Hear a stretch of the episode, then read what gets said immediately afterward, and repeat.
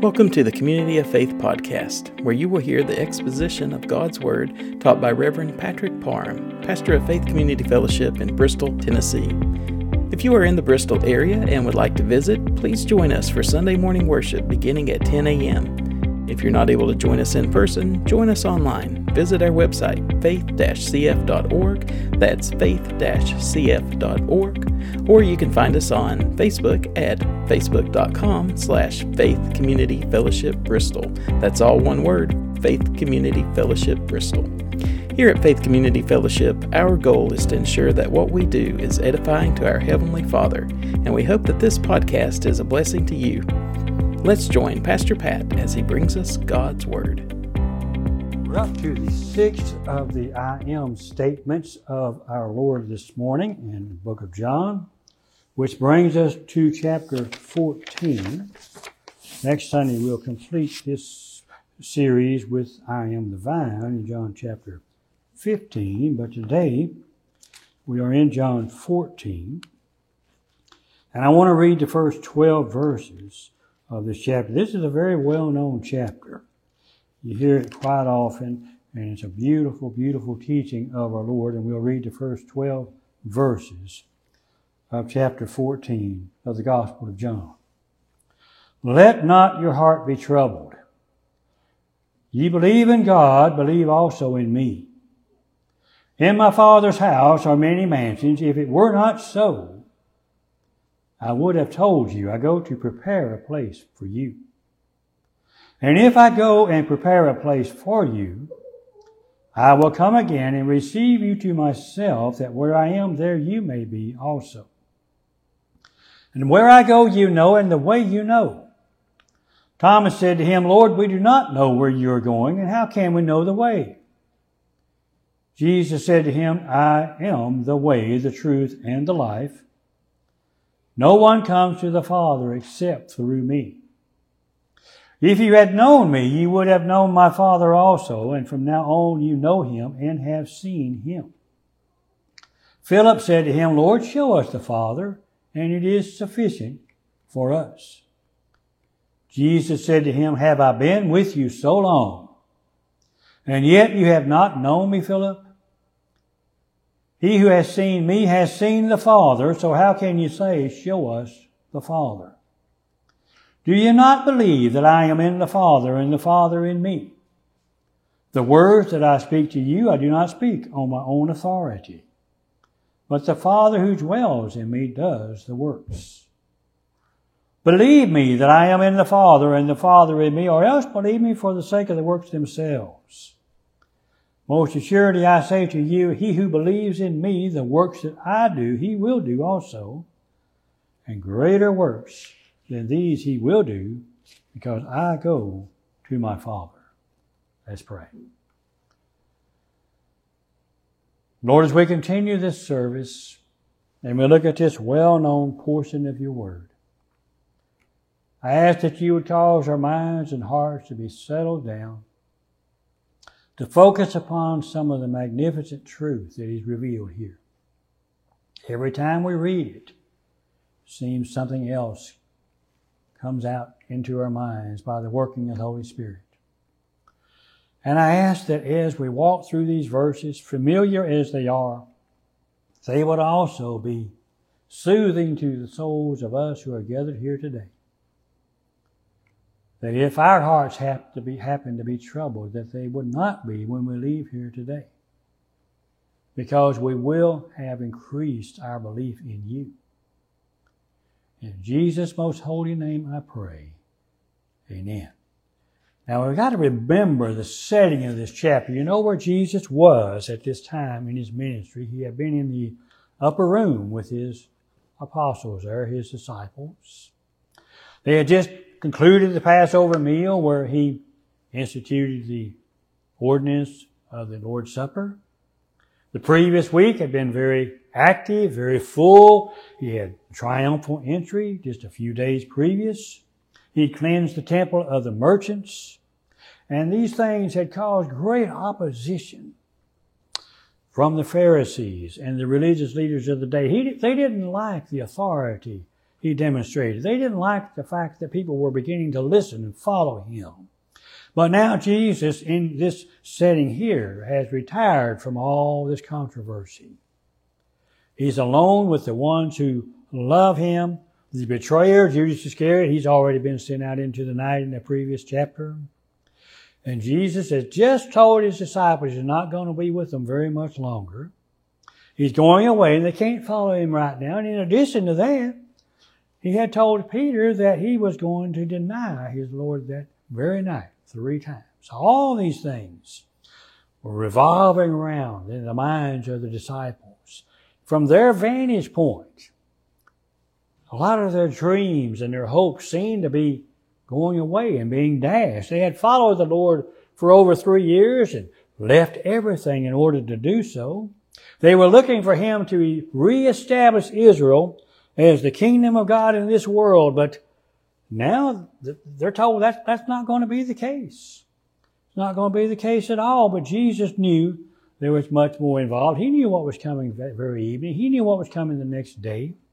And he desired that they would understand what his life and upcoming death was all about, that they would trust him, that they would follow him, and that they would believe in him.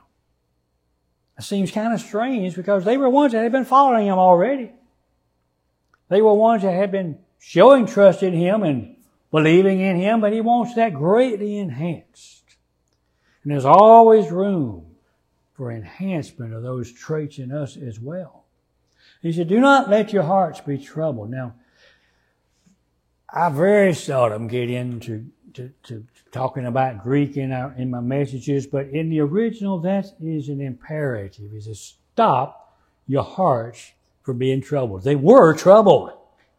Considering what they had just been listening to, from our vantage point, there's no reason to doubt that. He says, let not your hearts be troubled. They did not understand what was going on. It's a general caution.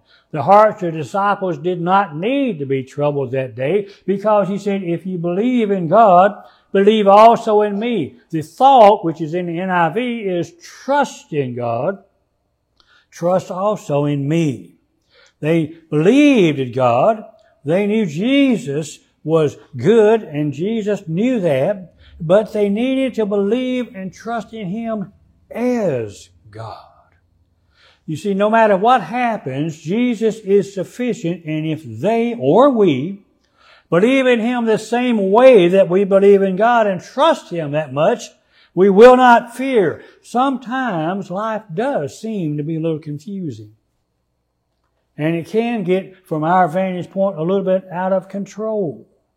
But just believe in Him and everything will be fine. There is no fear in love. Perfect love casts out fear. Fear involves torment. But he who fears has not been made perfect in love. He said, if you believe in God, believe also in me. And both are necessary. In our day and time, many people claim to believe in God, but they don't believe in Jesus. But biblically speaking, that will do us no eternal good. It'll do no good for our souls. Jesus is God manifest in the soul. He, in our souls. He is the mediator between God and man. It is through Him alone that we have access to the Father. Verse says, believe in God, believe also in me. Trust Him just as much as we trust God. You see, He is the object of our faith, meaning that He is the one in whom our faith is placed. It is resting in him. He said, In my father's house are many mansions. He had told him he was going away. He was going back to his father. But he didn't want his disciples to be troubled by that, or us either. He said, In God's house are many mansions. And some uh, translations read rooms. It doesn't really matter. The idea is the same. Jesus wants us to know He wasn't the only one going to heaven. He is the captain of our salvation.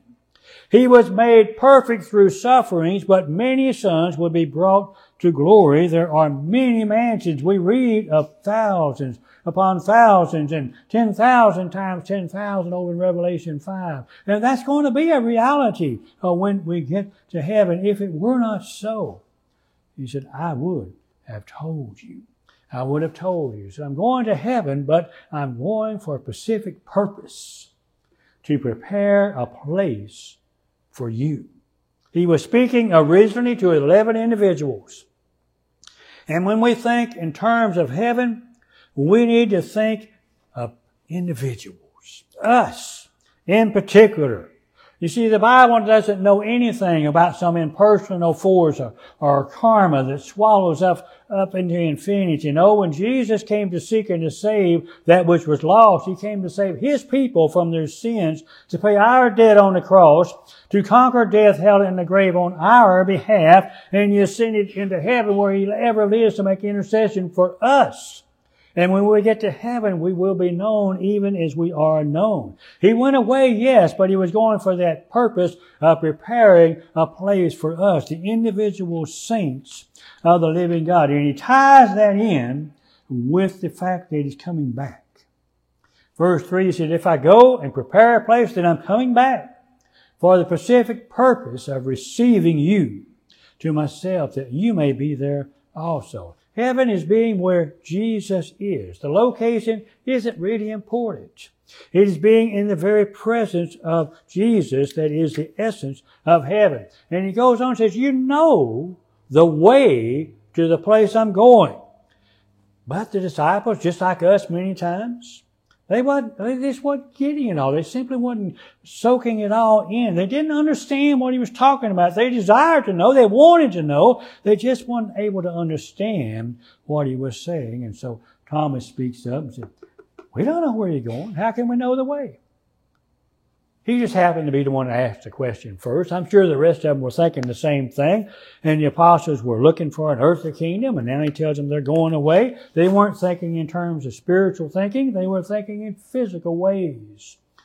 They were thinking in spiritual, uh, uh, about spiritual things, but in physical ways. And Jesus answers the question I am the way, the truth, and the life. He was going back to the Father. They didn't understand that yet, but He is the one to whom Jesus was returning to, God the Father. And if we want to come to God, Jesus is the way, the road upon which we must travel, the door into fellowship with God, the Good Shepherd, that will lead us into the very throne of the presence of the Father. It's not one of many ways. He said, I am the way. Not an option. If you want to get to God, He is the only way. There's only one mediator between God and man, the man Christ Jesus. Nor is there salvation in any other. There is no other name under heaven given among men by which we must be saved. I am the way and I am the truth. He is the truth of God incarnate, the truth of God personified. The Word of God is the truth of God written. But Jesus is the living truth of God. His teaching is always the true teaching of God. His person is the true representation of God, and his revelation is the true knowledge of God, as the writer tells us earlier in this uh, gospel. No one has seen God at any time. The only begotten Son, who is in the bosom of the Father, he has declared him. He said, I am the way and I am the truth, and I am the life. Meaning that his life is original. It's not derived like ours. And again, earlier in the gospel was written, in him was life, and the life was the light of men. The life of men. Jesus would later say in John 17, 3, this is life eternal, that they might know thee, the only true God, and Jesus Christ, whom you have sent. You see, if we know Jesus, then we know his Father also in verse 7. And, and you might think, well, didn't the disciples know Jesus? Well, yes, they did. But they had not come to know him in his fullness yet. They knew he was the anointed one of God. They knew he was the greatest prophet that had ever walked. They knew he was the Messiah, the promised one of Israel, but they hadn't quite grasped the concept that he was literally God. God in His essence, in His totality, in His power, in His wisdom, in total control of everything. God over, with power over death and hell. They had not quite fully comprehended John 10 and verse 30. I and my Father are one. But Jesus says from now on, You know him and have seen him. You know him and have seen him. And Thomas and his other fellow disciples, they didn't understand, but they would very soon. Jesus knew he was going to be betrayed that very night. He was going to be crucified the very next day. And then he was going to be resurrected three days later, triumphant as God over death, hell, and the grave. And then they would understand who he truly was. Now we cannot grasp everything in these first few verses, but we can learn a lot from them. We need not be troubled if we are, it is because of a lack of trust in our Lord. Trust is the antidote for fear. David wrote back in Psalm 56, What time I am afraid, I will trust in thee. Paul writes to Timothy, God did not give us a spirit of timidity, but of power, love, and self-discipline. And then another thing that we can grasp and latch on to from this passage is heaven is a reality and the one who knows his own sheep by name has gone before us and is there now preparing a place for us as individual saints. There will be individuality in heaven. And because of Jesus and His Word, that we may know where He went, we know the way to heaven because Jesus has revealed it to us. But let's move on to the, the next few verses here. And he begins to talk a little bit more about himself. He begins to talk in verse 8 as 9 as a response to Philip. Lord, show us the Father, and it is sufficient for us. And the Lord, you can just almost see him turning to look at Philip and saying, Don't you know who I am? I've been with you all this time. You've been with me over three years and you don't know who I am. Have you seen the miracles I do and not realized who I am? Have you seen the wind and the sea obey me and not understood? You asked to see the Father when God has been standing here for over three years in front of you. Every time you see me, you see God. Every time you saw me, you saw the Father. Anyone who has seen me has seen the Father. How can you say, show us the Father. That was partly why their hearts were troubled. They understood some, but not the totality of His deity. Consequently, their trust was incomplete. They didn't fully comprehend John chapter 1 verse 14. And the Word was made flesh and dwelt among us. We beheld His glory, the glory as of the only begotten of the Father, full of grace and truth. Says anybody who has seen me has seen the Father. And there is no problem that deity cannot overcome. There is no situation, no circumstance for which God is unprepared. And so if we are struggling, if we seem to have problems and no firm foundation, uh, then we need to listen to Jesus again. Do you trust God? Well, then trust in Him also. Stopping our hearts from being troubled will happen when we comprehend that not only is Jesus God on the pages of Scripture, He's God in our lives today. He was the answer then, and He is the Prince of Peace now. And He goes on to talk about His works. In verse 10, He says, Don't you believe that I am in the Father, and the Father in me? The words that I speak to you, and then He's going to talk about His works are proof of the same. The theme is exactly the same. See, the words that I speak. I do not speak on my own authority, but the Father who dwells in me does the work. His teaching was divine. That's why at the end of the Sermon on the Mount, uh, they were astonished because he taught as one that had authority.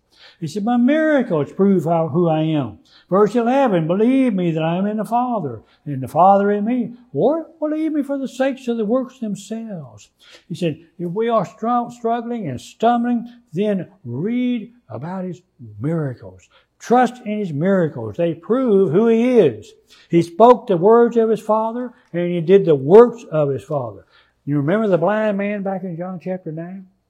When he answered the Pharisees, he says, nobody's ever heard of anybody opening the eyes of a man born blind. If this man was not from God, he knew, he, he could do nothing. And his works will continue as long as the world continues. In verse 12, he said, I tell you assuredly, he who believes in me, the works that I do, he will do also Greater works than these he will do because I go to my Father. You see, if we do the will of God, we're doing what Jesus did. He did the will of the Father. And you read that phrase, greater works than these he will do. And you wonder now, how could that possibly be? I mean, Jesus raised the dead. Jesus raised himself from the dead. Jesus cast out demons. Well, I think he's talking about quantity, not quality. He gives us the reason. Because I go to my Father. But the work of God continued on. And if you read through the book of Acts, you see all types of wonderful works as Jesus did performed by the apostles and the other members of the early church. Jesus returned to the Father and he began to prepare, prepare a place for us in anticipation of the time that when he comes back, that we can go to be where he is today. For for us today, in terms of stopping hearts from being troubled, consider his teaching. If your heart is in trouble, you're going to meet people whose hearts are. We're going to run into them. And we can show them the way to have that taken care of. And the way to do that is consider his teaching. Have there not been countless times in our lives when we were upset, our thoughts were unsure. Our spirits were uneasy. And we just sat down and read the Word of God and prayed to the Father through the Spirit and peace began to steal back into our minds once again. Has that not happened in our lives over and over? Consider His miracles. There are wonderful miracles on the pages of Scripture. But what about in our lives?